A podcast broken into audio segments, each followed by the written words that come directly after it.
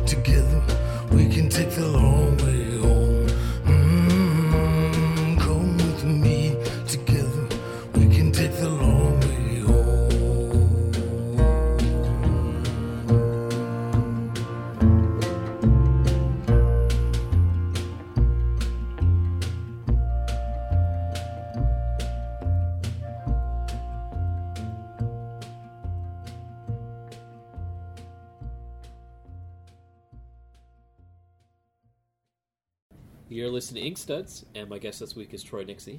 Uh, Troy has a whole bunch of different comics in weird diasporic spots. So I was like trying to like uh, have a narrative, and it's kind of like jumps around. Uh, the main thing folks will know, I think, is Jenny Finn story with, with Mike Mignola and the Doom that came to Gotham. Yeah, also, with, Mike. Yeah, with Mr. Mignola, and um, the new thing you're doing with oh my god, why is his name jumping out of my head? I can't. Is it the Damon Gentry? No, the other Kaare, with Car- Kaare. Kaare Andrews. Yeah. You know the the the other Vancouverite. Yeah, that's right. Actually, Zinka Quitlam, I think. Yes, yes. Uh, we were talking to, to him about doing an interview, and then he just stopped replying to emails.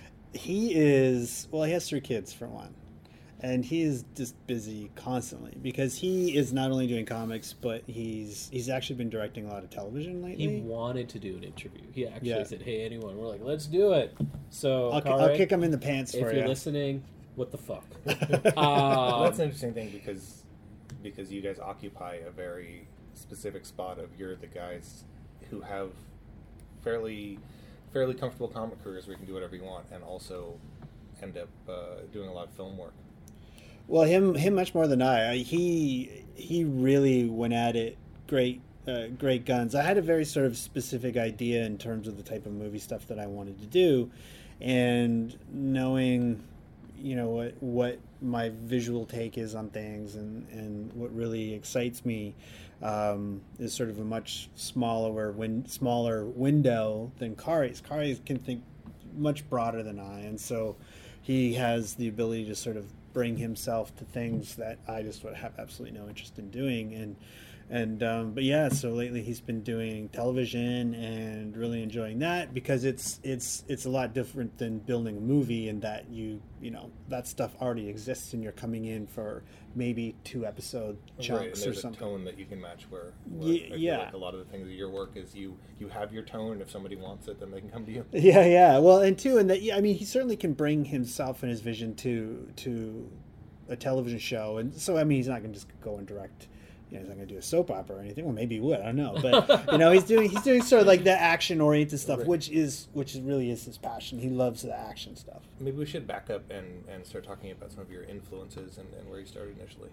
Yeah, yeah I want to talk about Bill the Clown. Oh, Bill. well, it's funny because I started in comics and uh, back in the early '90s, and uh, looking back now at that work, I really was not ready to draw comics, but I was very enthusiastic about the idea of drawing comics, and so. What was your first What was your first work The, that you? the very first thing was uh, a miniseries, a three issue miniseries for Monster Comics, which was a sister company to Fantagraphics. Oh You yeah, remember Monster Comics? That's where they did like their uh, what's his name that did Megaton Man. He had like a gorilla. Don comic. Don Simpson. Yeah. yeah, yeah. Yeah, there was some cool stuff that was uh, that was done. Ryder Wyndham actually was sort of the head of that. He, uh, yeah, and so um, so was that kind of an attempt to branch out to because like Fantagraphics is your art comics, and then you've got your porn at Eros, and then you've got Yeah. monsters like their Dark Horse line almost. well, yeah, it was sort of more their their sort of horror action kind of kind of uh, um, Genre. Yeah, and I don't think the I don't think it lasted that long. But my, so I did a three issue miniseries, and it is it, and it's funny because someone I did a show a few years back, and someone brought them up the three issues up, and I just laughed and laughed and laughed because I hadn't seen them in forever. And so I wrote it and drew it, and it was just a terrible Conan ripoff. Just How old were you time? Oh, I would have been twenty one and um, yeah, but I was I was raw, raw, raw. Like I, there are there are people who at that age were you know were drawing circles around me, but um, you know I think that that uh, I like I said I was very enthusiastic, and I think that came out, and so it was about that time. So I did that, and I started doing stuff for slave labor, which was where Bill the Clown was. Oh, uh. Dan Right. working with Dan Vado.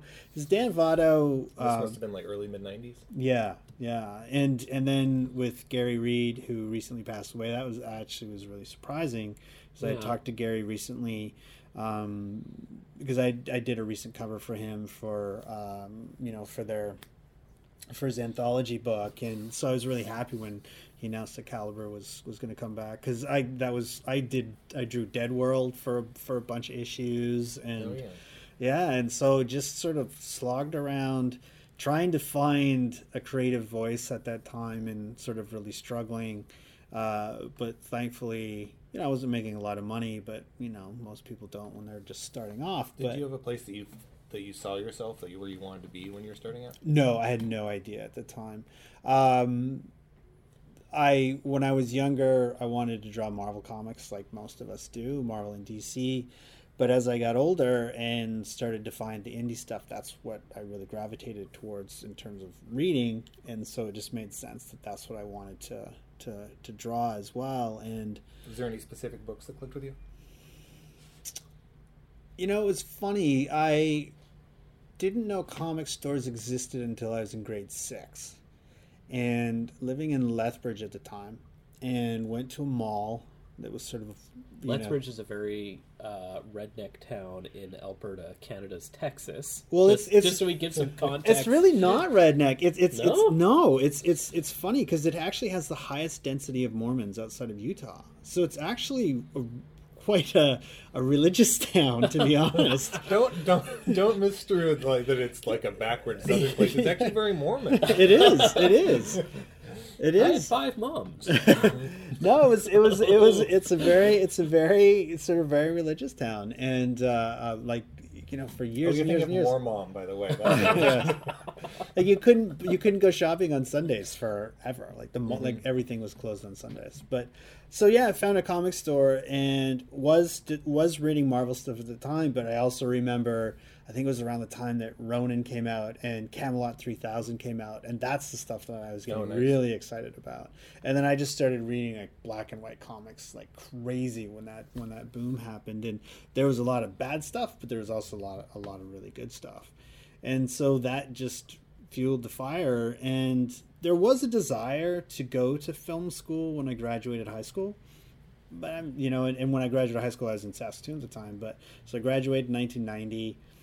You know, we were middle class. We weren't poor, but we weren't rich. So there was really nowhere for me to go. Mm-hmm. And and so it was comics was sort of the automatic. It's like, well, I can tell stories, I can draw, and so you know, let's go at this. And So were you submitting your work by going to shows or just through the mail? through the mail. Like was, I think Amazing Hero Heroes at the time used to publish all the companies in the back with all the addresses, and so I was mm-hmm. just sending out packages, and that's how the how the uh, the Monster Comics thing came up, and and uh, got a lot of re- lot of rejection letters, but nice rejection letters.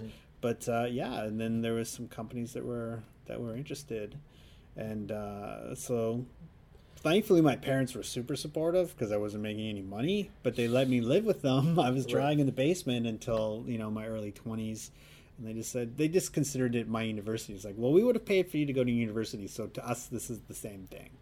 That's so that's so reasonable. Yes. Now- I want a little bit about your Saskatoon experience because you knew uh, our good friend Robin Bougie, who is uh, in the new issue of Island that Brandon just pulled out for us from his bag, um, and Dave Collier. I guess you knew him. I didn't. I did. I know. Oh. I know who. I knew who. He, certainly know who he was. Uh, but I didn't know him. He was uh, sort of this very elusive character, and I was drawn to his work because it wasn't like anything I'd seen. It was Yeah. that was it was sort of really the first slice of life stuff that I was introduced to, and um, I don't think I've actually ever met him. Dave is the like quintessential iconic Canadian cartoonist. Yeah. Um, when I interviewed him the first, actually, I think it's the only time I've interviewed him.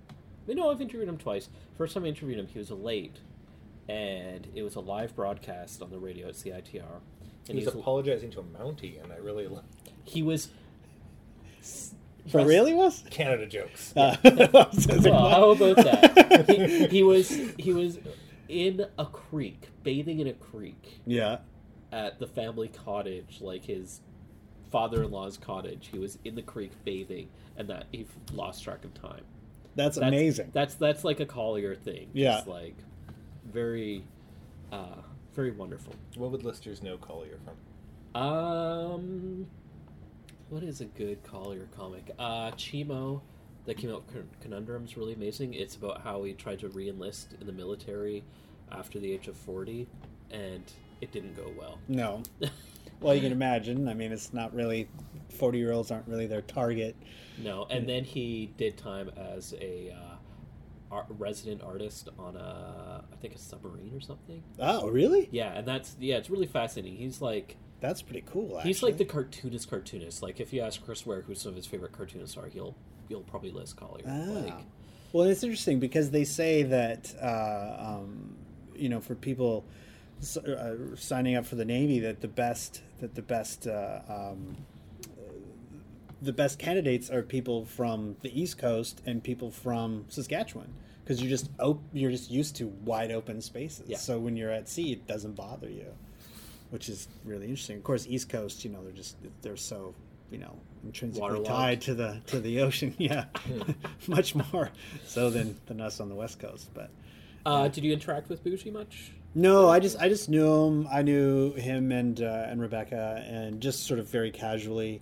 I'm sure it was sort of just sort of going to the same comic shop kind of thing. But Yeah. I, and uh, um, yeah, so just knew knew him, but it wasn't you know we didn't really we didn't really hang out or anything. So So was Vancouver your next stop? after Saskatoon, yeah, yeah. So I've been here for nearly 20 years now. So did you not have a group of, of friends that did art when you were starting out? Not really. Um, so I knew Kaare. He sort of came along a little later. I did know him in Saskatoon. He's a few years younger than me. Um, but yeah, there wasn't like there was a few of us. Like I had my best friend in high school, Jason, who was an artist, but he wasn't like a comic book guy or anything like that. We used to do a lot of airbrushing at that time. Uh, but yeah, there wasn't really a huge comic like family or group or you know of, of friends at all at that time, and uh, which is unfortunate because that would have been I think really awesome. Uh, I started to find that more when I moved here, and uh, you know I became friends with Steve Skroce early on, and uh, and um, started to get a few get to know a few more people. I mean, certainly not like the group that is here now. I mean, it's amazing the amount of people that live here now. Secret Portland, we call it. Yeah, well, except that everyone's leaving now, but uh, No, just the three of you. just you, that. Curtis Weave, and, and Ed And Brisson. And that's fine. a- We don't need you guys. This is an elaborate lie that Troy's trying to think that That's the right. Vancouver comic scene is moving to Kelowna. Kelowna and Calgary. Move to Calgary. No, I don't want. I don't want to experience winter. Oh, it's not that bad. You experience winter; it just rains here all the time. It's wonderful. And it's funny because everyone's everyone's sort of giving me the gears about that. It's like, well, you get the snow. I'm like, yeah, but I'm gonna get the sun too. After 20 years, I, I never did get used to the to the rain. See, like I grew up in Vancouver. Brandon grew up in Seattle. oh yeah, so this is this is our um, Yeah, I grew up in southern Alberta and Saskatchewan. I know what I'm getting into. Yeah. yeah. You take me and Robin out of this thing, and we go into hyperbolic shock. Yeah. But yeah, I mean, and then, but yeah, it was it was it was interesting because there wasn't, um, uh, like I said, there wasn't like a huge sort of support group in Saskatoon, and but I did sort of start to grow one in Vancouver, and I followed my sister out. She had moved here uh, previously, so I followed her out and just started chipping away and and still trying to do comics, and and I was struggling with it um, sort of the whole time that I was doing it. It was fun, probably for the first couple years, and then it was, um, and I mean, fun in the sense that you know it's like, oh, I'm, you know, I'm drawing, which is okay. Um, people seem to like it, which is which was great, but there was just something there that wasn't that wasn't really hitting it for me. And it just sort of that just started to grow and grow and grow more when I got to Vancouver, and I you know sort of never really put my my thumb on what it was, but being really obstinate, I just kept pushing forward because I didn't know what else you know I wanted to do. Until the opportunity until um, one of my comics was optioned and that sort of gave me an opportunity to think about movie stuff again. Well, before we get into movies, because the first time I ever saw it used to work, I think was either the Dark Horse or an Oni double feature. I feel like it kind of came out of nowhere, and at the time, the '90s was a weird time as a comic reader. I felt, Yeah. because there weren't. Um, The, it was the shadow of Wildstorm well, it was, it was very much carried far. it was the very 90s. much like the two party system where you had dramatically indie comics like Dan Clowes and, and Chris Ware and those guys were, were kind of making a name for themselves and then you had superhero comics which were more superhero comics than they had ever been before or after you know there was not it was the like the Liefeld era there Yeah. was not a lot of wiggle room in that and so guys like you and Paul Pope that kind of came out of that era felt really rare where you weren't um, hitting you you felt very much like you were doing your own work and not part of either side of that Yeah, it's funny because I was never really good at copying things.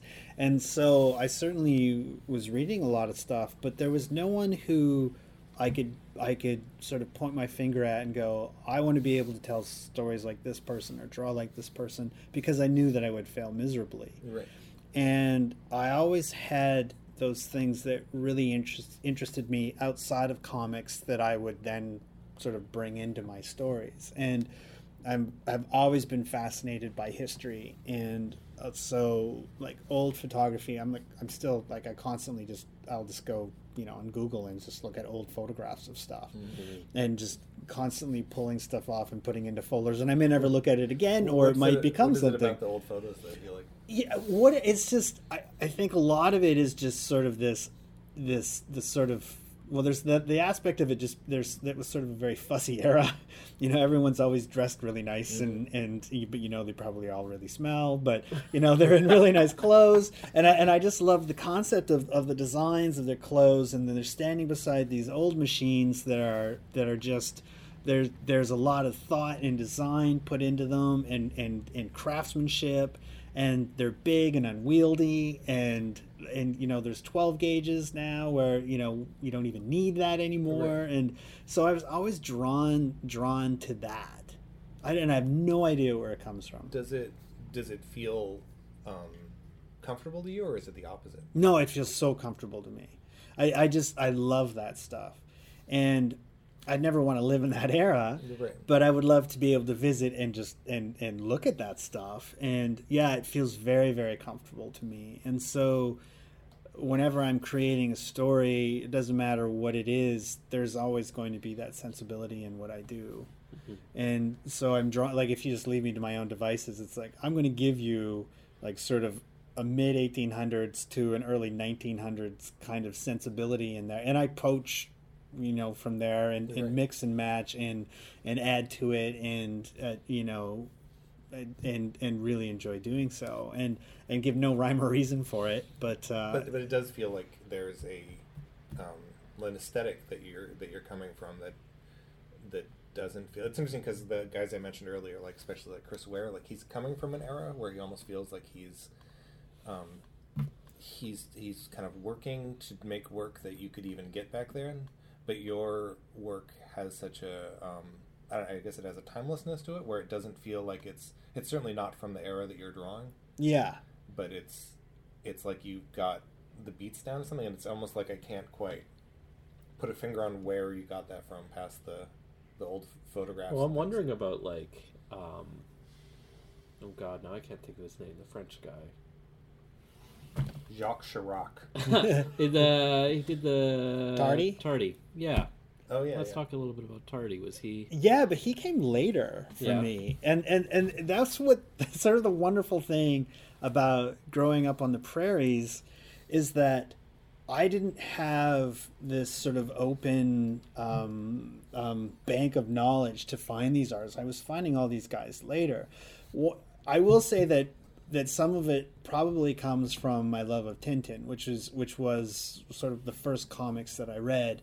My mom was a massive supporter of all like me and my siblings reading, and so mm-hmm. we would go to the library and every week and we would get books out and I was always allowed to take out one Asterix and one and, and one and one Tintin as long as I also took out some you know some other books Right. and but Tintin just fascinated me and it More than was Asterix. m- much much more than Asterix. I, I I read Asterix because it was comics, Mm-hmm. but I read Tintin because I loved it.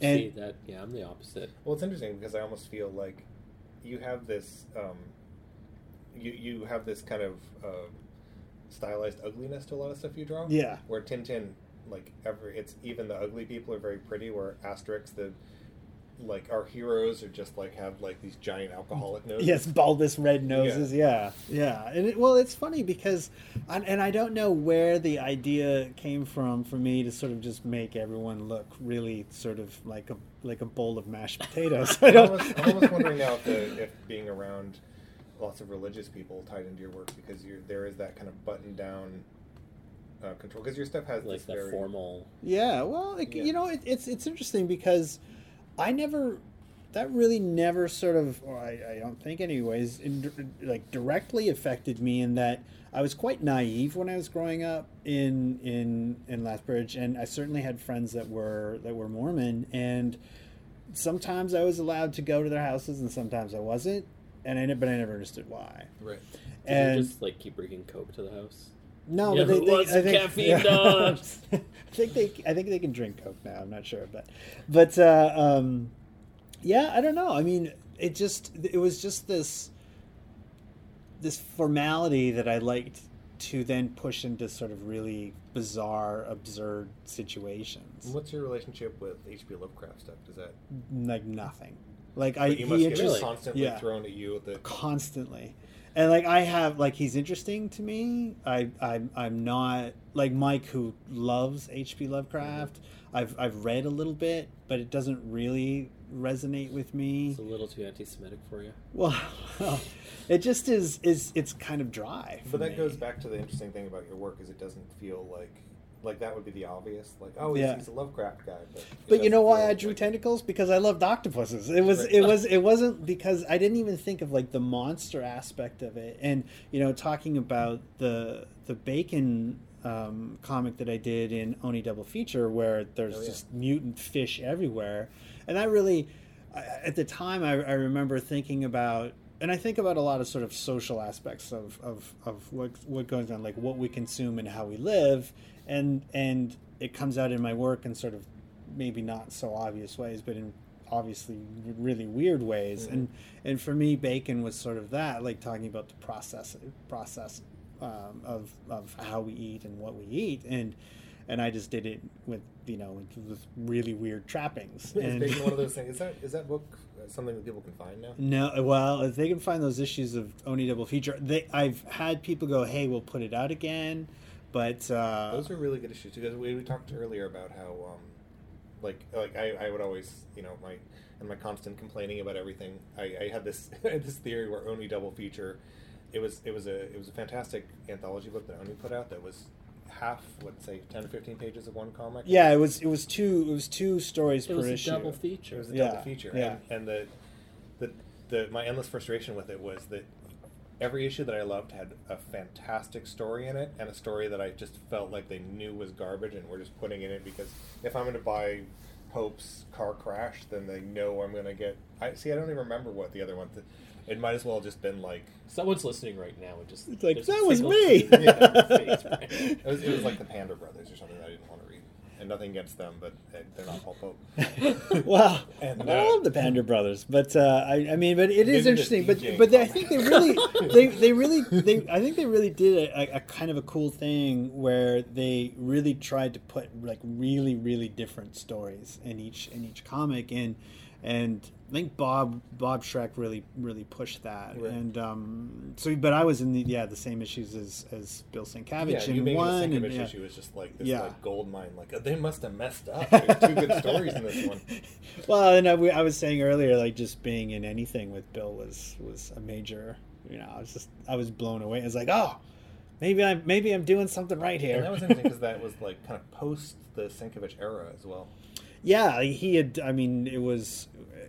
Was it after New Mutants and stuff? That stuff? might have Oh, been like oh, way the last. way yeah, after, that yeah. the, That was after the non-existent Batman thing. I think. Yeah. yeah. I think that was after before. his. I'm terrible with remembering. because I dates. always feel like Sienkiewicz's kind of body of work kind of ended with the Voodoo.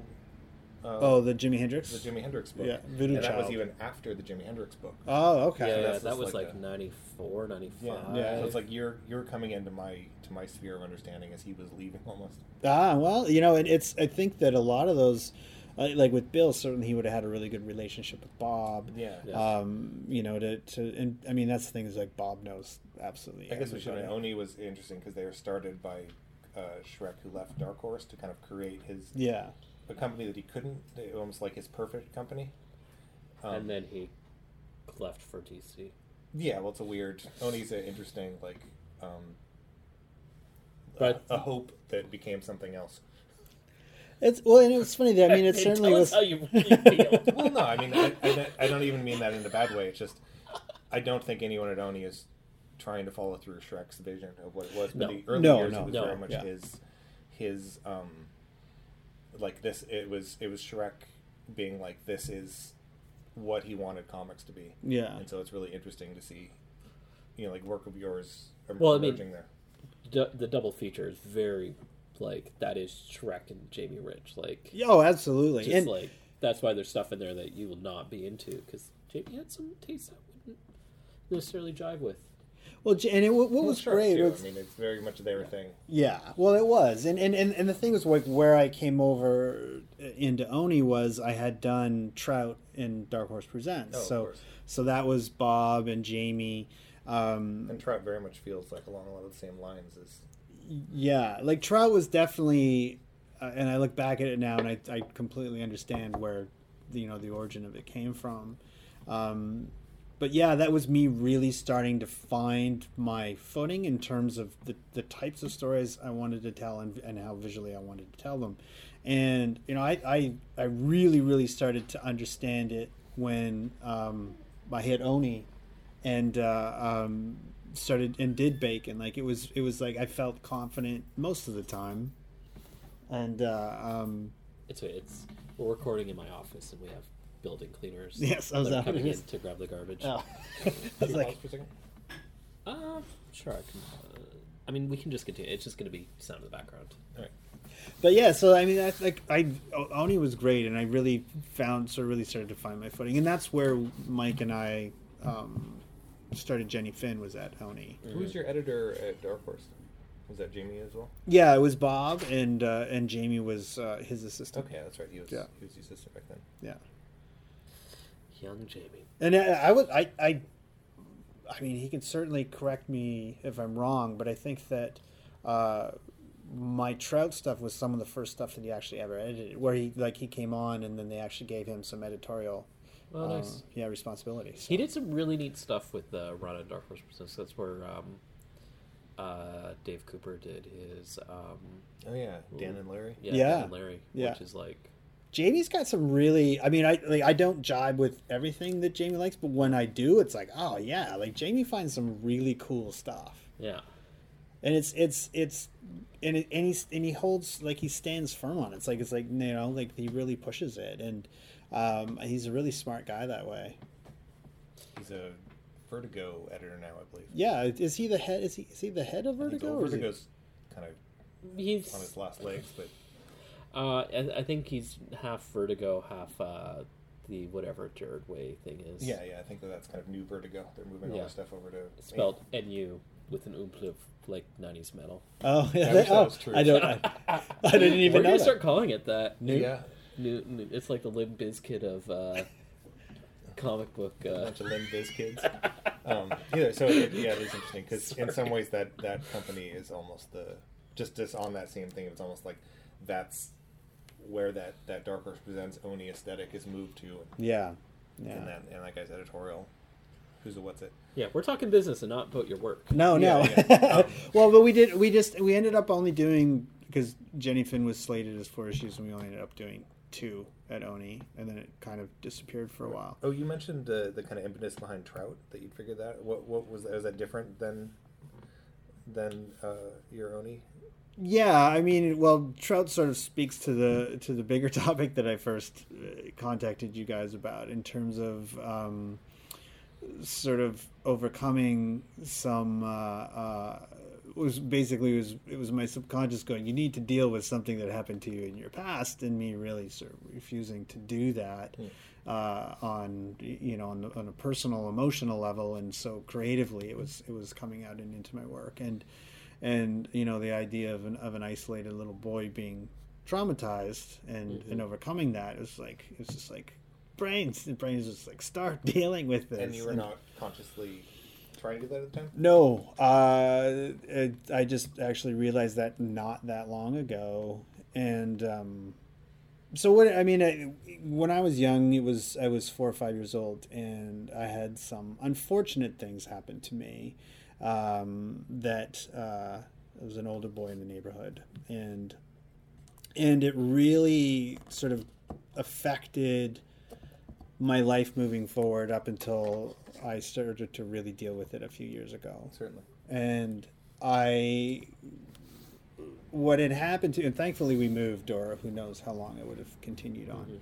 But I basically just buried it at that time, and um, really sort of looking back and going through lots of therapy and everything, I realized that I sort of disassociated with me just as the person, and it just became me, the artist.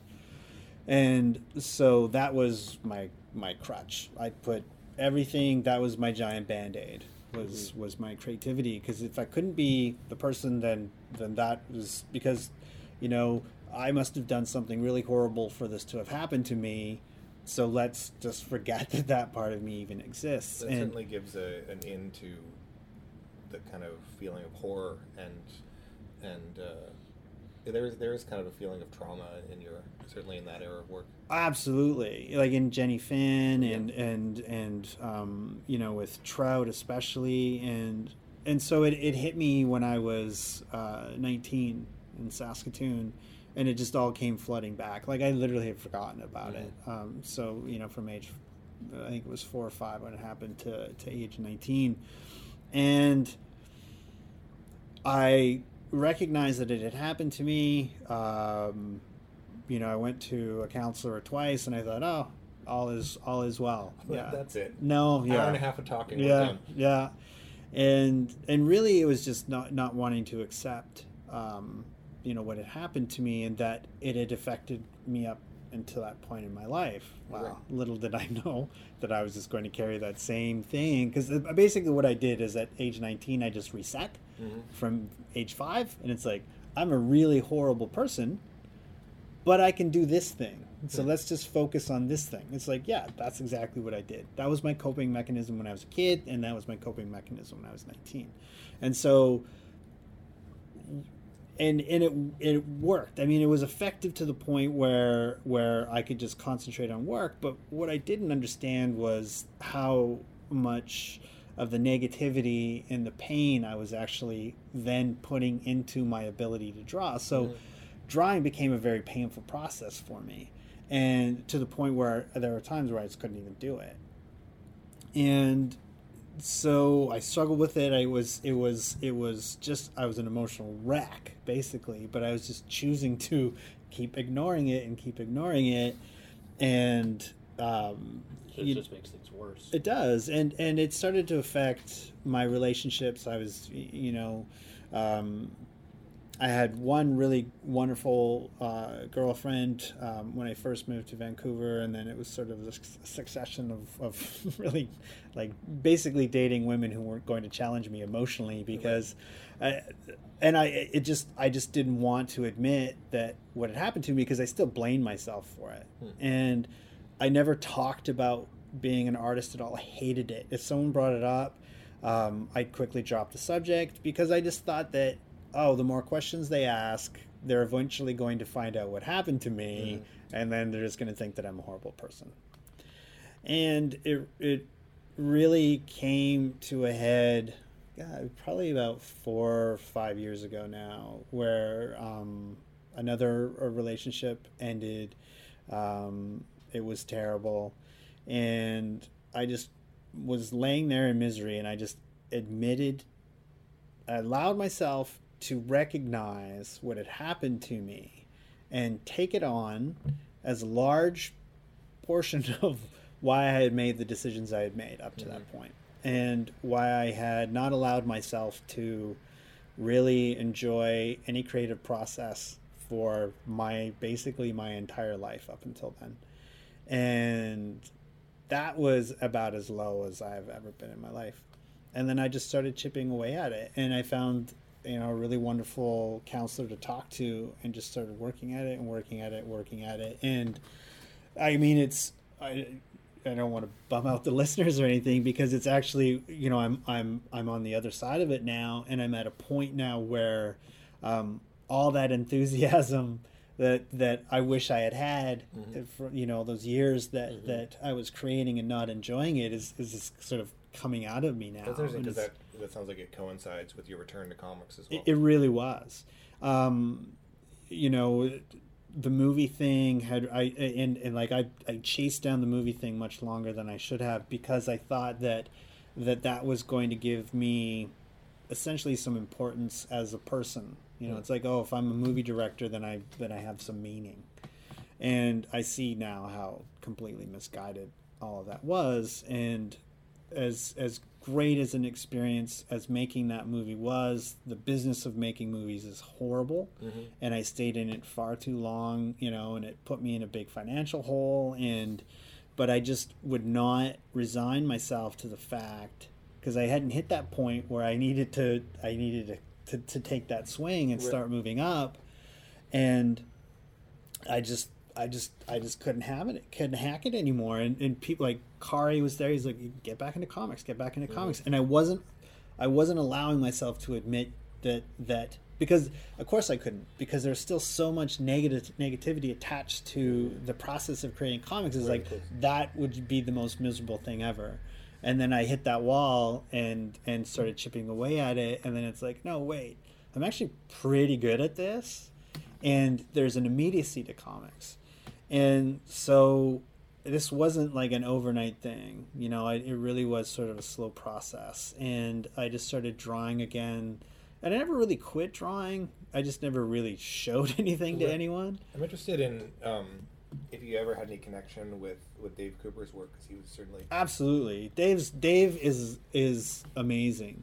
I reached out to Dave. I can't remember how I first. Oh, I just met him out of San Diego. I remember years and years and years ago when I used to go, and I bought a couple things from him, and I gave him my comics, and he liked my comics. He had already he had already was familiar with my comics, and I just sort of kept in touch with with him um, over the years, and uh, Dave's a sweetheart. Like I was actually I was actually messaging him this morning. Funny that you ask. one of on record as one of the nicest guys. In He, he, really is. and also another creator whose work is very has a darkness behind it because he's dealing with a lot of childhood abuse. Yeah. Well, he's just is is this, and and it is like because he is the nicest guy. Like you look at his work and you're just like, wow, man, this guy must be really fucked up. And you meet him and he's just this guy with this giant smile mm-hmm. and this just this very warm, warm heart. And so I immediately hit it off with Dave. We actually did a two man show a few years ago at a at a gallery in, in Brooklyn, which was a lot of fun. And yeah, I have a I have a huge Cooper painting, original Nice. painting hanging in my house. I always think about I, I met him at a signing in Vancouver, and I'd I'd managed to disconnect him from his work, which is something that um, I do feel like both you and him like it like meeting the guy is is very different than you expect from the work because the work is probably hitting on a different personal level than than the social Yeah. you get. And I think I I disassociated, disassociated that he was the guy from his work so much that when we were in a, a restaurant and I there was a moment where he was like checking out the waitress and I was like, oh, that's really weird. And I was like, oh, it's it's Dave Cooper. Of course, he's like like the guy does nothing but like Draw a big pillowy, soft yeah. round. And Yeah, it's like oh, there's a there's like a you know there's a pretty there's a pretty waitress with a big butt. Weird that he's looking at her but and you know, and, in a very polite, nice way. Yes, Not well. creepy or anything.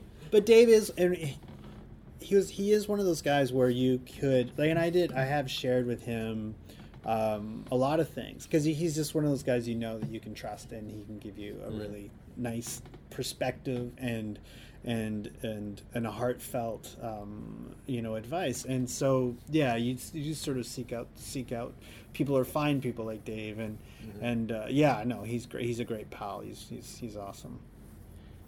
Um, I kind of want to link into this because we were talking about Jenny Finn beforehand, and I'm wondering because you talked before about um, having not happy drawing, and is that kind of what happened with Jenny Finn? For folks that don't know, you kind of dropped off on the fourth issue of yeah. four issues. Well, the third, like we did, we Oh, finished okay. we finished two issues, and there was there was some things that um, in the past, you know, not to throw anyone under the bus in terms of like like with how it was with with uh, um, with Oni, but it just it just it didn't work out there. Uh, I wasn't enjoying drawing.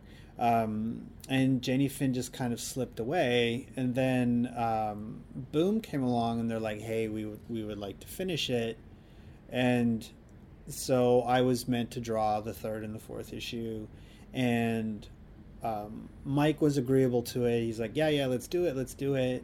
And I started working on the third issue because I, I had I had actually a bunch of pages drawn from the third issue before you know the second before the plug was pulled essentially. So I only had to like draw like another ten pages and then ink ink them and then do the fourth. So did Boom come in recently, like years after the original publication? Yeah, they came in. Well, it, it's been a long time now. It's been. it was it's an Oni been. book initially. Yeah, yeah. It's been. It this was about ten or eleven years ago, Okay. and so I agreed to it. And I hadn't. I had been doing a lot of inking and stuff. Like I, I was doing inking for DC and stuff, and, and that was fine. You know, that wasn't. That was that was just sort of me being able to make money and pay the rent, and it wasn't asking It was too much of me. work. Yeah, yeah, Yeah, the inking stuff. I definitely want to get because you were inking Harlequin, which is yeah. I was inking but I was inking my buddy Mike Huddleston, Right. which is he's like a brother. He's like my brother, so that was a lot of fun. But I yeah, I love the idea of just like knowing your work, and suddenly it's like you, you feel like the last person you want to to bring into like kind of a sexy clown comic. Well, and, but I had done other Although like now, as soon as I said that, I'm just like, man, I want to see your horror sexy comic. but yeah, so but get, just getting back to Jenny Finn for a second, and so I started working on the pages, and it was horrible. Mhm. Like I just, I just, it was, it was emotionally, it was just, I was so overwrought working on that, and I was like, there's no way. Like I will be able to push through this third issue because the majority of it, you know, was penciled. Mhm. But it's like there's no way I can do the fourth issue. I'm like, I I just I just hit the wall with it, and I um, you know I've had some situational depression, and it was I was I was struggling at that time, and Right. like a relationship had ended around that time. It was like this perfect storm of shit. And, and, and me still not yet willing to deal with what I needed to deal with, Right. and and so you know your brain is always like deal with your crap, deal with your Is crap. it the experience of you sitting at a desk alone and having to like? Yeah, and and so because I had really had chosen to isolate myself um, as a young person, and like I used to visualize myself. It's, it's interesting because I visualized myself drawing in the dark, Mhm. which is weird because how could you? But it was the one thing that I felt comfortable with that was just all mine that I had power over was being creative and in the dark no one could see me and find me. And so it just was that but it just but that's not a happy that's not a happy situation. Right. and so sitting down to draw just would bring back those those feelings of like of, of inadequacy just as a person because you, you you can't you can't hold that back forever and so all that sub- subconscious stuff was just like pounding at the front of me just like deal with it deal with it and every time i sat down to draw with it it was just a constant reminder that i had not Mm. and so I was just like, I can't do it. And so Ross at the time, Ross Richie at the time was like, okay, you know, this is not a great situation. he was right, it wasn't. Uh, but we went and we found Farel. He was someone who we sort of, he on his own and me on my own were like, how about Farel? Mhm. Meet in the middle. And Farel really came in and, you know, and, and pulled pulled my ass out of the fire and finished it. And I think he did a wonderful job. And you know, I'll always be indebted to Farel. I know you guys love Farel.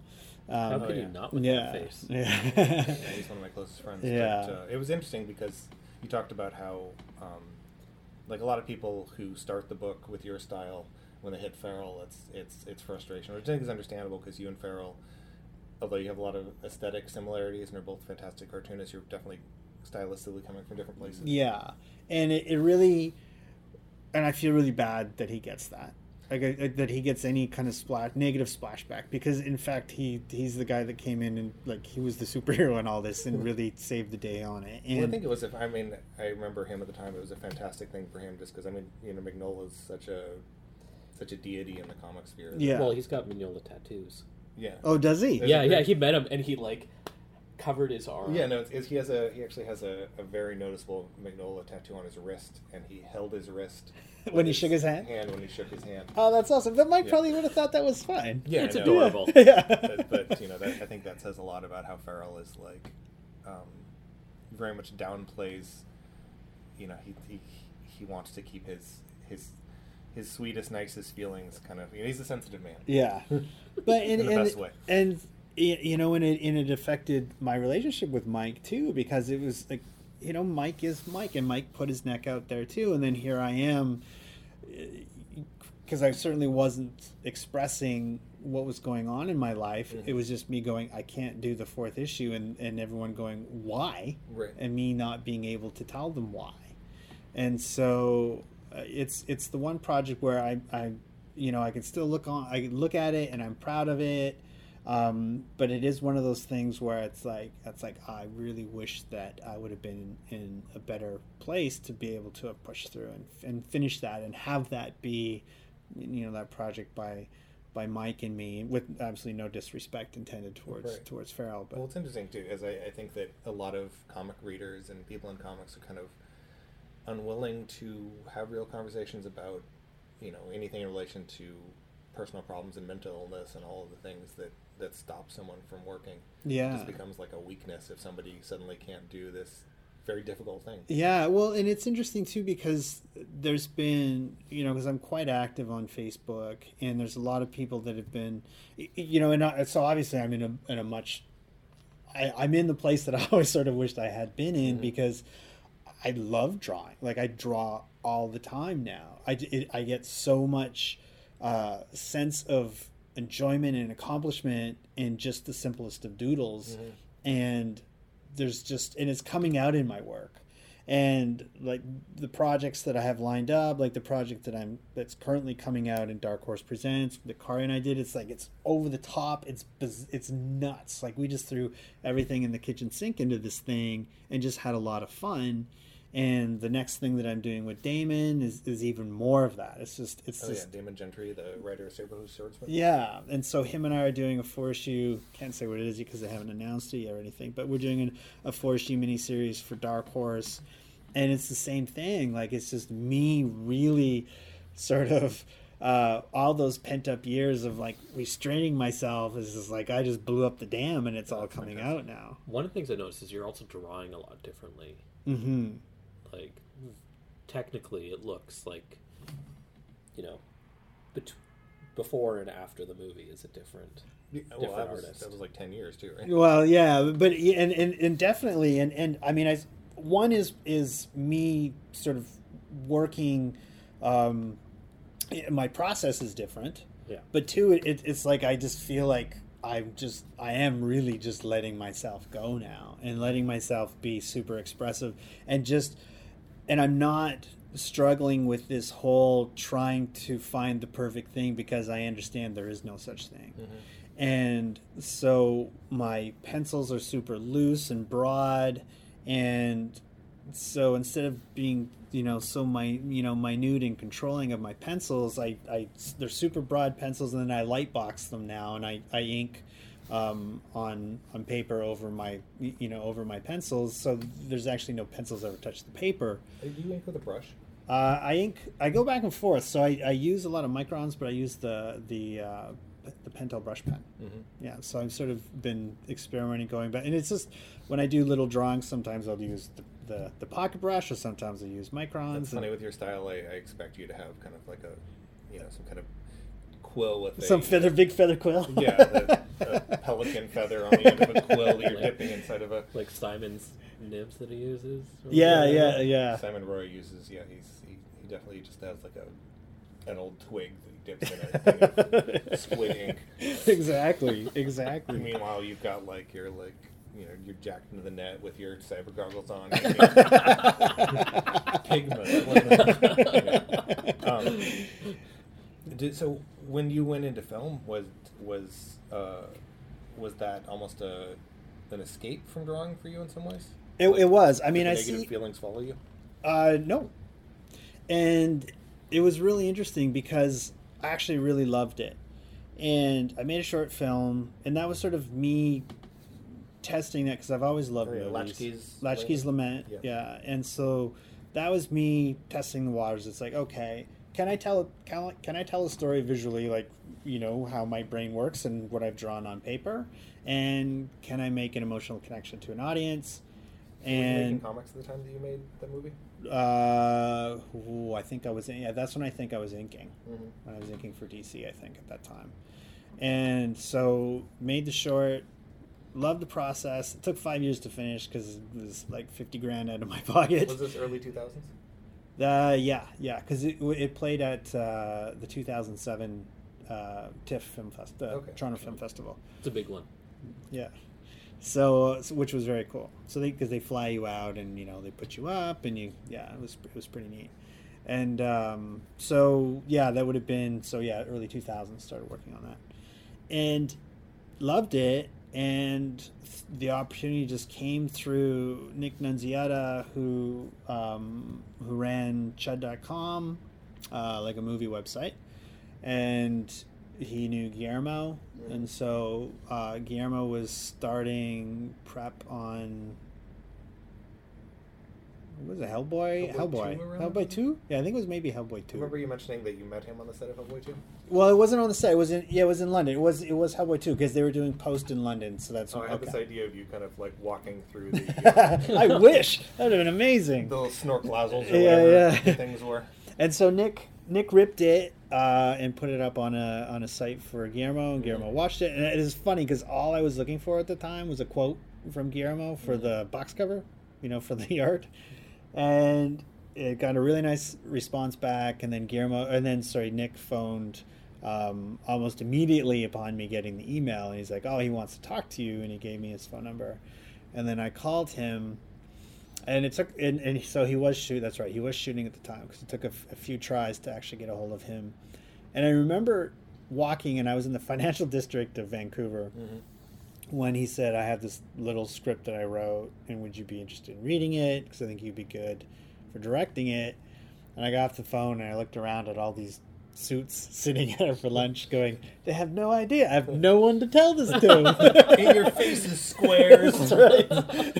It's going to flip some Did you know what the what the work was at the time? No, I didn't. Just he just said it was a it was based off an old TV show that he loved as a kid, but I didn't know what it was. Right. time. Don't be afraid of the dark. Is the Yeah, show. is the show was the movie? Did yeah. did you so did you go and research that as soon as you heard about it? Well, when I found out what it was, yeah, and it's it, it was it was broken up in chunks on uh, on YouTube, s- and just really horrible resolution. That's but from I, like 1970 73 i think yeah i think i was i think i was one when it came out and so um, i ended up getting a, a much better version of it but uh, watched it uh, read the script really liked it and just started thinking about you know what how how i how i'd approach it and it was it was an amazing experience. Like I learned a ton. I you know I was talking to Brandon earlier about you know making a movie actually really helped inform drawing comics because I just have have uh, a much better time, a much easier time about picking where to choose the camera for my panels. Were you And- storyboarding your own films? yeah, I, I mean, I did all of Latchkeys. I storyboarded all that, and I storyboarded chunks of Don't Be Afraid of the Dark when I could. You're so busy as a director, you're like you're just pulled twenty thousand I different can't ways. so- imagine the scope of work that goes in with being a director. Like, say, you pull in 20,000 different ways. And yeah, Just it's how much you have to be well, it's aware of. Yeah, and you do, and and it's funny because, and I tell people about you know when they want to direct now, it's like as as prepared as you think you're going to be for your first feature, you have no idea. Where was where was that one filmed? We shot that in Melbourne, Okay. yeah, which was amazing. So I lived in in Australia for for six months. So, and and it. it I think a lot of that movie really works. Um, I'm proud of a lot of it. I think I was trying to make a slightly different movie than what the studio wanted. I was all about just trying to, because once again, I think what pulled me to this movie was this little kid in in you know in a dire situation and i'm like i'm going to save her from that Yeah. know, once again my brain is like this is how this is working it's just turning over turning over and you know telling the same sort of story as trout and and um, and I think that I was really trying to focus on that perhaps too much. Um, and the studio was like, "We need this to be a monster movie," and um, but I think you know I think it's a really effective movie. I think that uh, what what hurt it in a little bit in the end was the rating because it was rated you know it was rated R in the states, which is baffling to me, but it is what it is. But um, Do you did you think at all of and in relation to your comic work at all? Do you think at all of the audience is like who you're aiming your work for, or is it or is it more personal than that? yeah I, I was just trying to make at that i was just trying to make uh the best movie that i could and i was at that i was my my first thought was like make guillermo proud that's what i was trying to do was make him proud and uh um because you're just I, I don't want to feel so beholden to an audience it's like i i try to tell the most personal story that you can in the context of what what it is you're trying to do what the story is in in the best way possible and then i was like and then if i feel like i've achieved that it's like okay i'll the audience will find this Did Del Toro know your comic work at all? Y- yeah yeah he's a big comic guy so he Yeah. knew he knew who i was before so he knew who Jenny. You know, he he certainly was familiar with Jenny Finn because you know with his his association with Mike. So, um, yeah, but he knew- he knew my stuff. Okay. Yeah, cool. yeah. I think Guy Davis is like his main go-to monster. he loves at this Guy. point. Yeah, Guy because well, because Guillermo lives in Toronto now, Oh yeah. and uh, so Guy is. I think Guy's probably spends most of his time in Toronto instead Yeah. of Michigan. Del Toro, give our comic artist back. yeah. Well, Guy, need- I think need Guy Davis back. uh, Guy and Guy is another wonderful human He's being. He's drawing vagina monsters for one man. there. He's the new Giger. He's the new Giger. Yeah, he's probably. I want to see him finish the Marquis. He was going to finish the Marquis, and then all of a sudden, you know, it's He's like he done with got. comics, I think. He is. I think he just is, yeah. like- He, he lives in a Scrooge McDuck bank now and just Well. swims. He swims all day.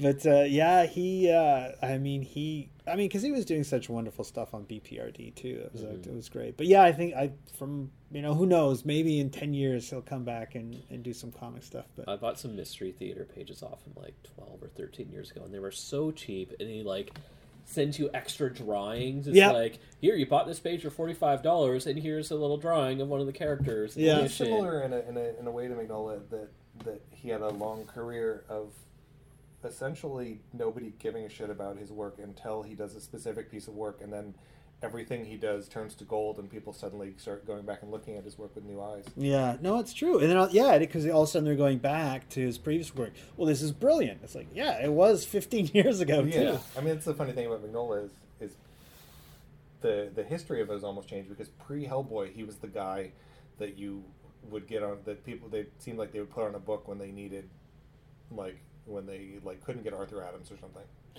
yeah it's it's it's interesting because mike like he he did uh, some amazing stuff at, at DC, especially like The Cosmic Odyssey. The Cosmic Odyssey was book. was amazing, and I and I love his Gotham by Gaslight. And but Mike is just so not interested in Batman or any of those Yeah. guys Right. anymore. And it, it's like for me, like Mike doing Hellboy makes so much sense because it is everything that inspires him creatively Mm-hmm. and i mean he really has created this whole new new room of the, the library of the history of comics Yeah. Yeah, and it does really um, point out how weird it is sometimes to take a creator like him and, and be like, you know, draw draw the Green Lantern. It's just like just because as soon as he hits his own personal work, it just seems like ridiculous that he would ever be doing superhero comics. Yeah. Well, and it's funny because I'm I'm friends with Mike, and but I also don't hide the fact that like he's one of my my the, the guys I look up to the most. He's the only last living one who I like completely revere, Right. and uh, Killed off all the other ones. Mike, be careful. but but it, and then it's funny to just chat with him. It's like, oh, this guy whose work I unabashedly you know love is just also this guy living in California, and you know, and he's painting amazing stuff now and taking well, trying to take time off, but we really wanted to interview him on our trip to LA, but didn't get the didn't happen. didn't get the through. Hellgate wouldn't open. yeah, no, we we we tried doing some some spells and stuff. And, yeah, Kill a rabbit for no reason. no, it was a at good stew. it's it is funny though because you know sort of with my resurgence of of of, of, of love of drawing comics has also sort of been re- I've been reading a lot a lot more too and I hadn't read comics in a while. So that's nice. And I mean I, I don't know if there's ever been a time where more eclectic wonderful super super great stories are being told than right now. It seemed like a nice time. And and uh, one of your almost return books was the the Lobster Johnson one you did. Yeah, that so that was that was my first can I draw comics again project, and I had reached out to John Arcudi, who I think we all love, and uh, because I had friended him, I had friended him on Facebook. People, Another guy who I would say hits that point of like when he worked on BPRD, suddenly people look back at his yes, body of work. yeah. I mean, created, Major Bummer was pretty awesome. Major Yeah. Bummer is great, but but don't that's but that like- took the B- BPRD Yeah, for people exactly. then to go, oh, Major Bummer is a really cool comic. I bought it when it came out. You Thank you very much. I almost wonder with like him and Guy Davis if it was if it's almost was good for their career that they managed to um, struggle in obscurity for so long and get really good at the craft. Possibly. I mean, I I I remember Guy when he was doing um, uh, Baker what was Street? it? No, before that, it was like at Arrow Comics. He was doing this like uh, Robin Hood type thing, like That this fantasy. Yeah. But I remember liking even like his stuff even back then. There was there was there was an originality to it that I wasn't seeing anywhere else, and that's what always attracted me to artists too. Is like it didn't have to be the best stuff; it just had to be their own stuff. There's it's with Guy's style. There's something like really dripping in there. I don't mean aesthetic is dripping, but there's just so much creativity. These like creative juices that are just like coming out of his work that I just I and it looks uh, appreciate. and it looks effortless and and i you always look at those artists who whose work just looks like um someone who absolutely knows what they're doing and it it, it looks like i mean you always know that it takes effort but when it looks like it doesn't take effort that's when you know someone's really clicking yeah. Yeah, he's a guy that you just expect that he draws pages like handwriting. yes Like It- it's it like letters looks- from there- Toth or something. yeah and like Is he this guy making ugly line. and there's there's sort of a real European approach to, to how he tells stories that I Right. always really really appreciated. You can see there's some.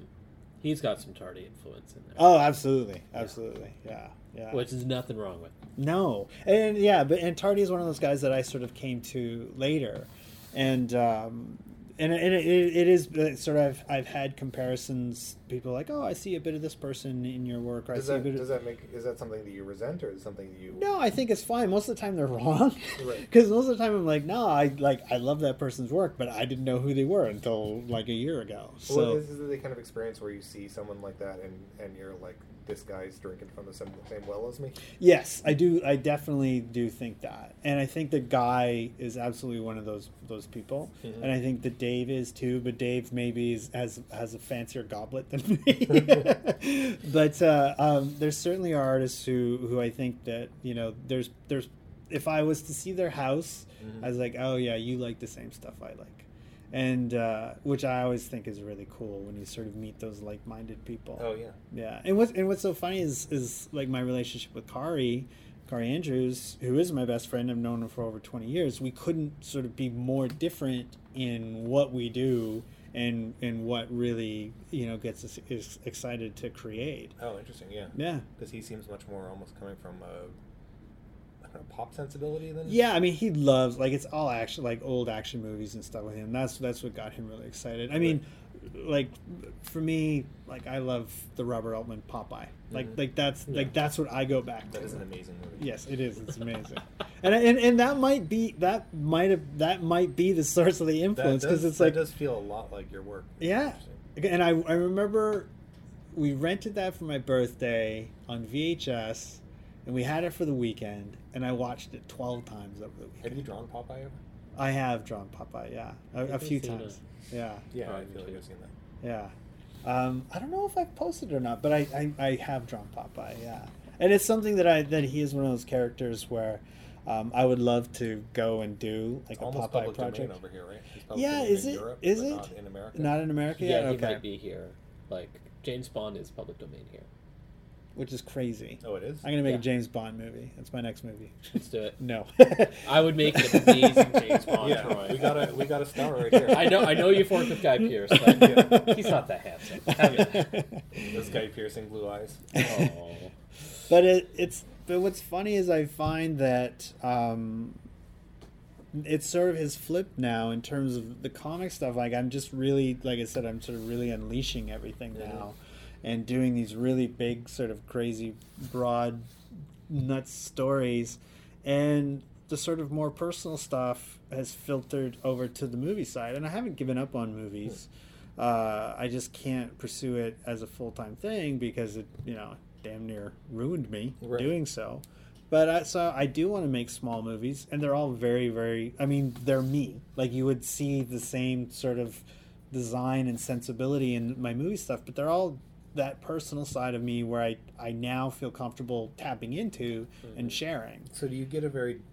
Is it a different thing that you get out of making movies than you do making comics? Yeah, it is. Movies are so collaborative, and I love it. Like I love being around artists. I love talking about you know how do you solve things? And that's what movies is. It's all about it's a million it's a million solutions that you have to find. And i've been fortunate you know i've worked with some really great artists and and collaborating on on on you know both latchkeys and and with don't be afraid of the dark. And i just love that. I love that idea of and the thing that surprised me the most is because uh, you know with latchkeys i had sort of a professional mind that that played that played the the key fiend but uh, you know and so we sort of worked things out before but it's it's really him just sort of this physical sort of role and so i came to don't be afraid of the dark with like no experience working with with actors like Mhm. when you know running dialogue and, Right. and rehearsing and everything and I loved that the most out of everything. Hmm. Like I, we were really restricted with Bailee Madison, that's the little girl, um, with her hours Yeah. because she was under a certain age, so she's only allowed to work a certain. Child Number- labor laws. Get off our backs. and uh, This is where we're going to talk about how wonderful Kid Nation was because they found a way to circumvent all of that. all of that, did they? I'll, I'll Is that the finish it. sweatshop that you're running?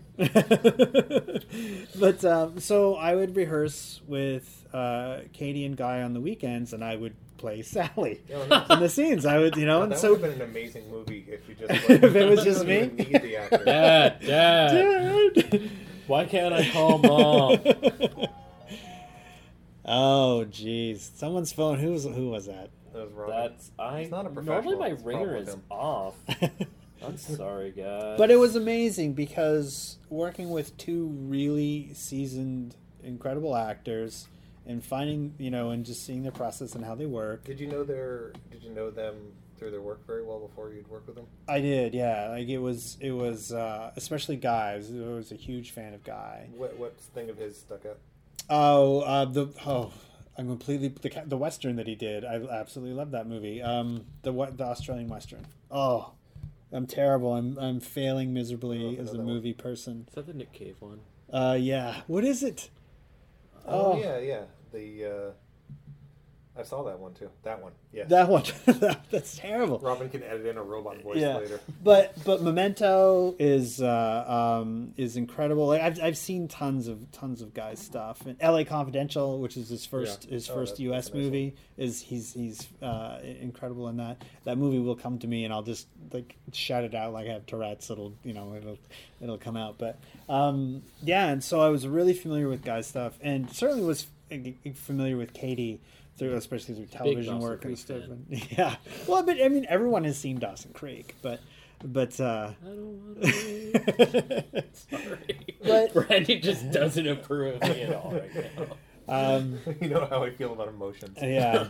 What the heck is the name of that movie? It starts with a P, doesn't it? The Oh, the Uh, proposition. the proposition. How to Thank be you. A The- player, I the the proposition. and Next uh, Friday. yeah.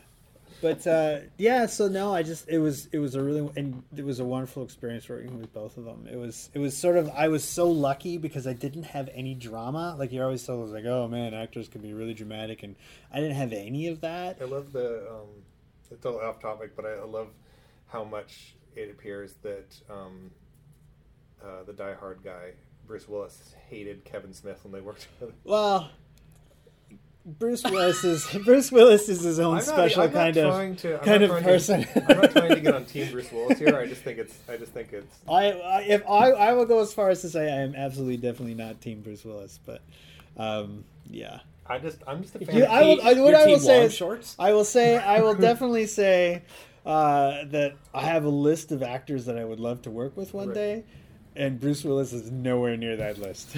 yeah, he, he does fine films.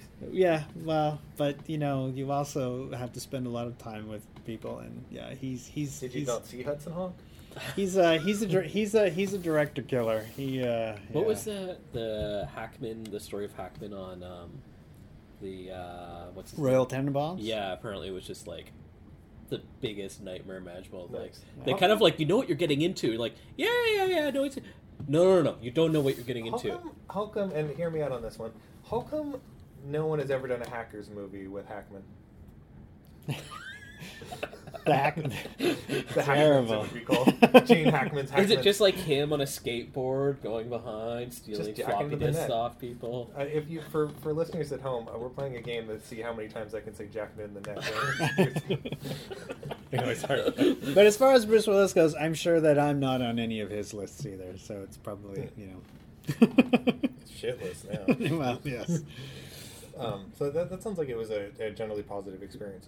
Yeah, I mean, it, making movies is really, really hard, and and like I said earlier, the business of movies is, is even more difficult. And so, after because you know it was delayed a year, it sat on a shelf for a year because Miramax was shut down Um, because it was owned by Disney. Oh, the head of Disney left or was let go. They shut down Miramax, and then all of a sudden it became part of the negotiating package for whoever was going to buy Miramax. So it did sit on the shelf for a while. Do you find any connections between the the politics and kind of just the, the behind the scenes in comics and behind the scenes in movies? Did it help it's you? not even yeah because in movies is not even close in comics and and i'm not trying to uh, um, dismiss anyone that has any problems in comics my joke is always i always say with people it's like i've seen i've seen the grass on the other side and not only is it not green it's on fire Right.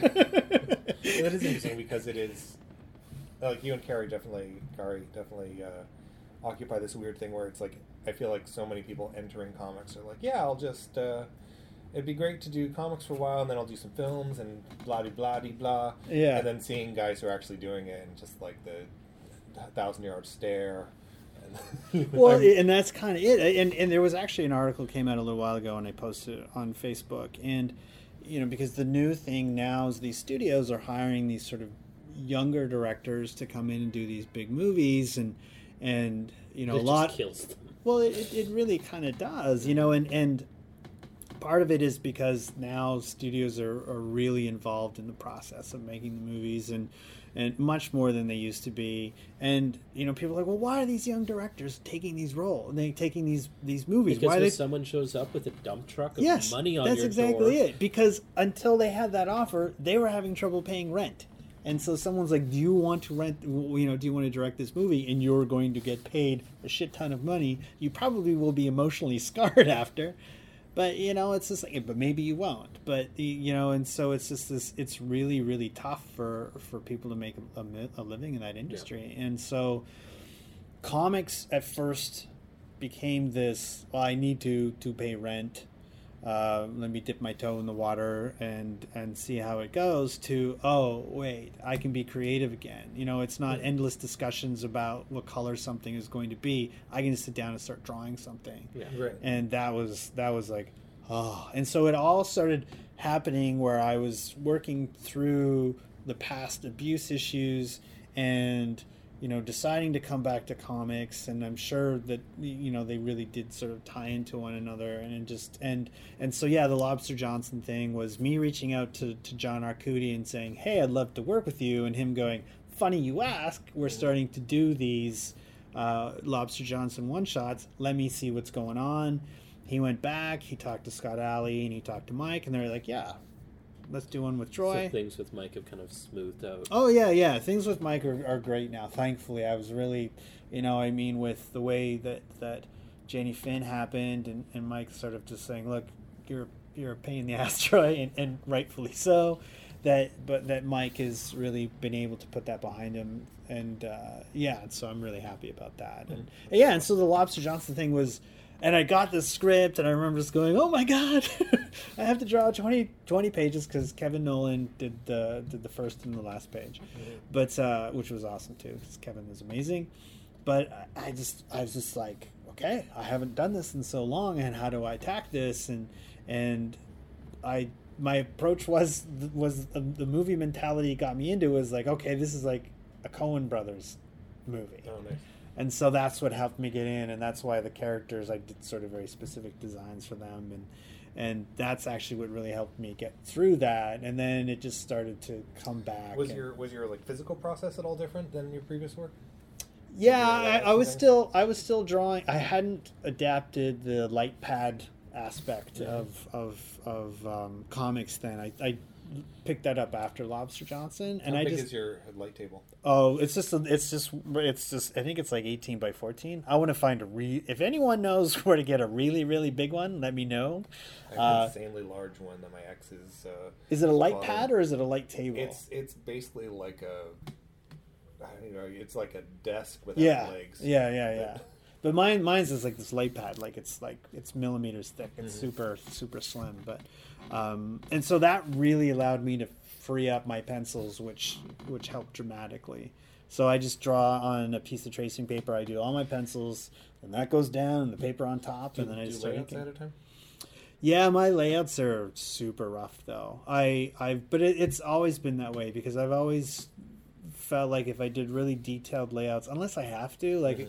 On the Doom that came to Gotham, I had to do layouts that were much more legible because they had layouts had to be approved. Right. And same actually same with uh, the Lobster Johnson, I had to have my layouts approved for that, so they were a little bit more legible. They were still pretty rough. Is that is but- that sending it to the editor, or is it sending Yeah, yeah, to the to the editor. so they'd have to go through the editorial that, process. but- uh, Shaban on that one? No, that was uh, that was uh, Scott Scott Okay. Allie on the on the Lobster Johnson. So, um, and yeah, so but usually my layouts are like like they're not they're scribbles. Like no one would be able to decipher them but me. Did you get any notes back on that one? On the Lobster Johnson, Right. yeah, uh, but it was all continuity stuff. There was only like two notes um, because my story tied in with another story. So the one of the locations had to uh, look like a specific building, Oh. and then how one guy ends up laying. I have to. I had to show it because that he was going to then like after he got shot because that was going to appear in another Right. Do you remember who the artist who drew the building originally was? It was me. I so I started it. So Oh, yeah, yeah, yeah, yeah. So I, I, I just went and found an old photo again of of a of a store in um, Chicago, like Do you an know old if the photo mall. got passed on to the next artist? Yeah, I sent I sent it on. I sent it to Scott. Whether the artist used that or not, I Do you know don't who drew it next? I, I don't. I That can't would be remember. really interesting to see. Yeah, I can't remember.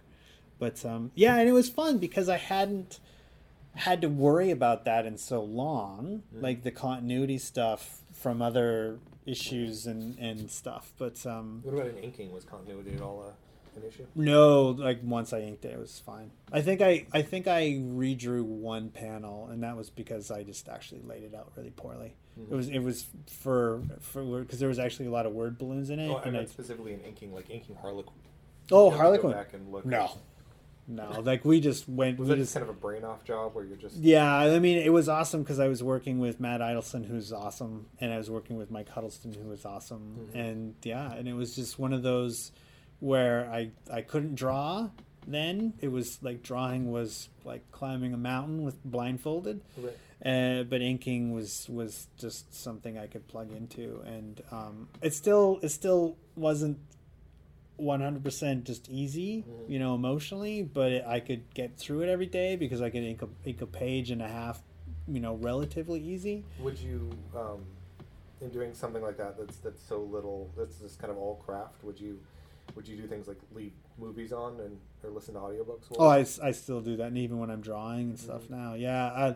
I, um, typically, because I'll have a lot of reference. Um, I like to use reference even if I'm not looking at the reference. Right. It's like you know lots of photos and stuff up, and and um, but I usually like I always have like Netflix going or or podcast going or just listening to music. But He was telling about how he listens to other podcasts earlier. yes, no, yeah, I'm a big fan of the Marc Maron podcast. He's a great interviewer. I don't know if I've heard that one. Yeah, he's he he's the he's the guy that uh, interviewed Obama. Okay, Yeah, I've heard of that guy. Yeah. Zach That- Galifianakis. Yes. He did a great Zach Galifianakis interview. Uh, interview actually, not that long ago. Robin, you really need to step up who you're getting. oh, don't worry. Next week we have uh, Justin Trudeau's hair. there you go. Oh, nice. There you go. Yeah, it's 2016. Just But in yeah, case and people s- forget this is Canada. yes. Oh well. Yeah. Well, that's true. Sorry. But uh, yeah, and so it's just been this process now of um, of just actually having a lot of fun, and we are in the process of moving. Um, and, a, and a big part of that is just sort of um, to allow a little more creative freedom because obviously the cost of living in Alberta is much cheaper than in Vancouver. So Vancouver is one of the most expensive cities in the world at this point. yeah, Hollywood North. It's been that for a long time. Yeah. Not a very good Hollywood. This is like the budget. There's been some better stuff filmed in Vancouver, but for a long time it was like I couldn't get anyone to name something filmed in Vancouver that was actually good. I enjoyed Fringe. Well, there is now. They are almost. They are almost. At, they're almost at maximum capacity. I think, I think there's. Uh, I think there's 58, 58 shows filming in Vancouver right now. I always wonder when uh, when you see when you see just like endless trailers that are taking over like a city block.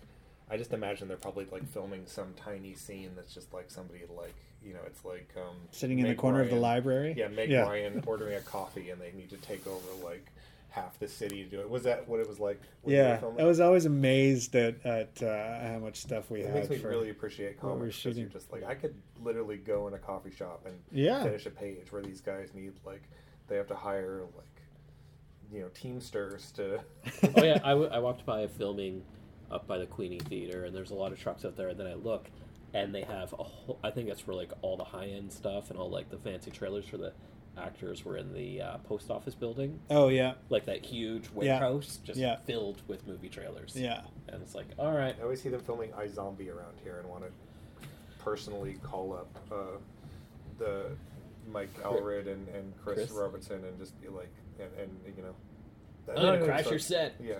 Uh, the Man in the High Castle is frequently filmed just a block away from here. Yeah.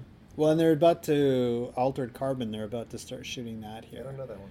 That is, uh, it's a sci-fi, s- uh, sci-fi series. Can't remember when it came out, but uh, massive budgeted, massive budget next Netflix show. I think they actually there's a new uh, studio out in I want to say Surrey or Burnaby. One of the Probably- two. probably Surrey. Well, there's a lot of studios in Burnaby, like production way. Yeah, but I think Ron? Surrey's got a brand new one, so they're basically taking over that whole Yeah, facility. there's more room to spread in. Was it Ron Yeah. who worked on Man in the High Castle? Ron worked on Man in the High Castle. What's yeah. his last name again? Ron Turner, Yeah. Ron Turner. Yeah, Ronnie. he's a fantastic uh, cartoonist. He also designer. worked, Yeah. He also worked on the um, first Lonely Island movie. He designed a hot dog skateboard ramp thing. Oh yeah, but he has that Very great story where so the man in the high castle is basically like if the other side won World War II, and wasn't he in a he was in a coffee shop working on like Hitler youth posters, like not occurring to him that it was like looked weird. 'Cause He's a very he's a very handsome Aryan man. That's true. Very blonde, blue-eyed Yeah. man. He yeah, is. he wears true. that he wears that armband. I, think, I remember Simon showed us a photo of like he just like saw a bunch of Nazis walking through downtown. And I guess it was just like For- for the show, story yeah. because he, he was really worried when he saw one Nazi in full uniform, and then when he saw like twenty of them, he was like, "Oh, it's a oh. movie." Oh, it's okay. And I was like, no, that's that's Red Dawn again. You gotta really be worried. So does it does it change your um, when I when I briefly worked in animation, it it dramatically changed how I it kind of killed my interest in watching animation because I thought too much about the process. Has that done it for you at all with with film? Does it change how you watch a movie? Um, yes. If I'm if I'm not really into the movie, I'll just sit there and break it down. Uh-huh. I'll just watch it. I'll Like- watch like edits. why it doesn't work? Yeah, I'll just watch edits. I'll I'll watch performance. Like it, and so I can find certain other ways. But if a movie's really not very good, then I just sit there and I'm just yeah, I'll just tear it apart in my head. that's why I don't listen to podcasts. Same thing. Yeah. Well, it's interesting because I, I what about for comics? Do you do the do you do the same thing? No, I don't actually. I I I, I tend not to with comics. Yeah, I, I certainly I can pick up a comic and I'll know immediately if if, if I'm engaged visually or not. I mean, I'll, it'll always be visuals first for me, and that's in comics. That's how it works for me. Right. But um, so a, a poorly drawn, well written comic I can't read. But uh, um, I, I always enjoy those. I, I I will really enjoy a poorly written, a poorly Drawn. drawn, well written comic because it almost feels like you're like looking through a, a, a looking glass of like you know it's.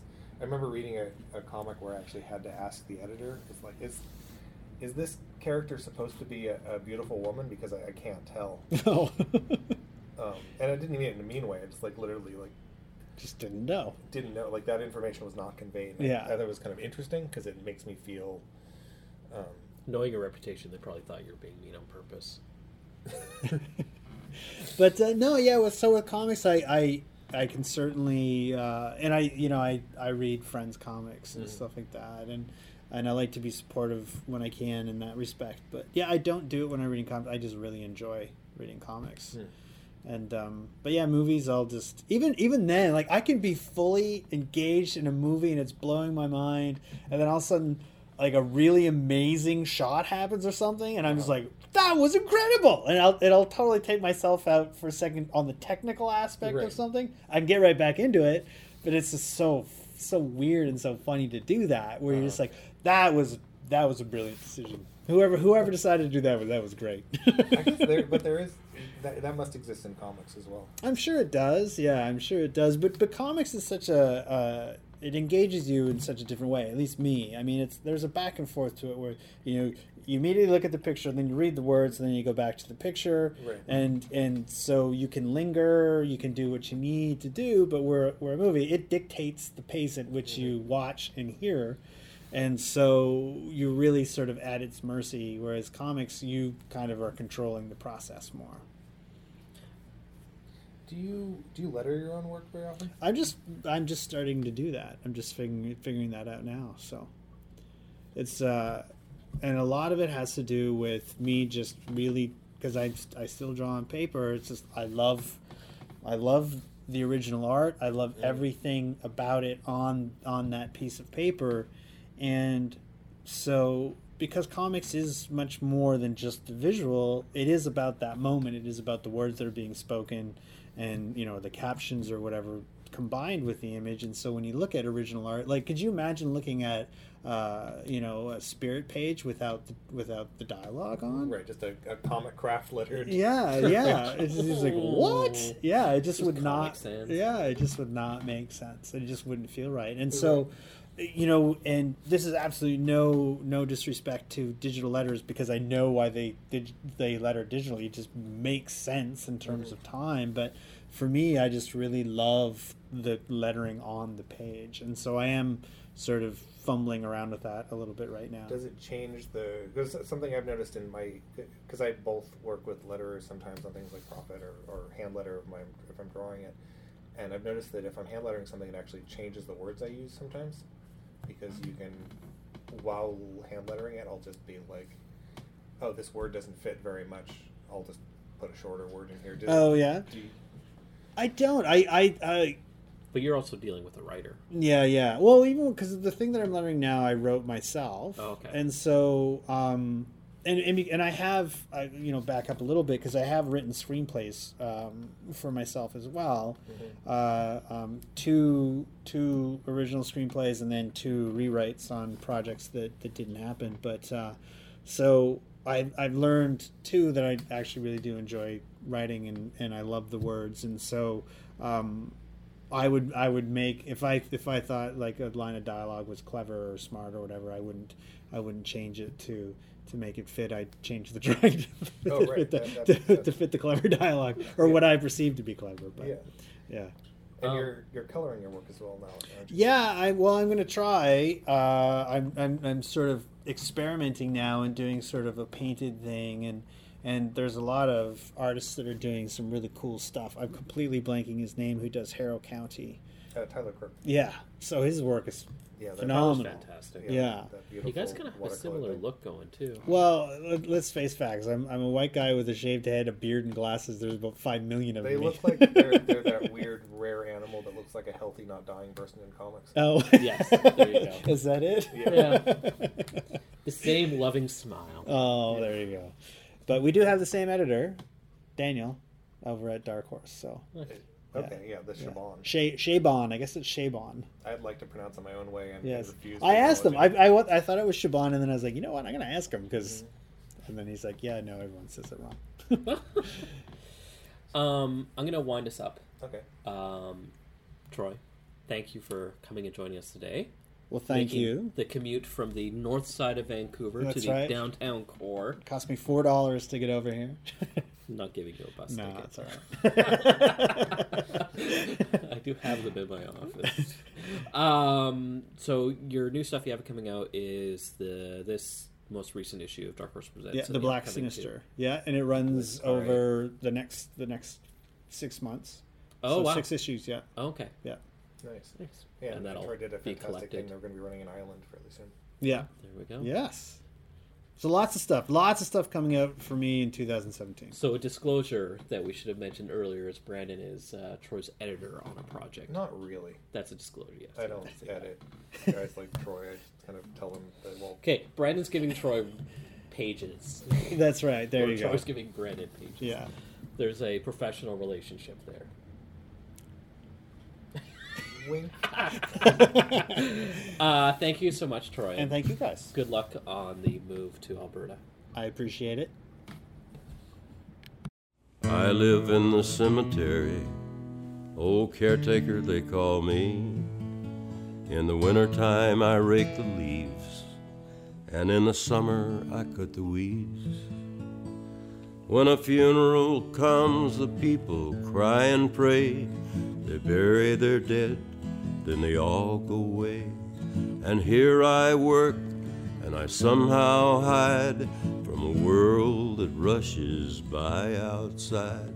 But each night when I rest my head, I'm contented as the peaceful dead. But who's gonna cry when old John dies? Who's gonna cry when old John dies? Once I was a young man, dashing with the girls. Now no one wants an old man. I lost my handsome curls. But I want to say, when my time comes, lay me facing the rising sun. Put me in a corner where I buried my pup. Tell the preacher to pray, then cover me up. Don't plant flowers where my head should be. Maybe God would let some grow from me. And all the little children that I love like my own, will they be sorry that old John's gone? Who's gonna cry when old John dies? Who's gonna cry when old John dies?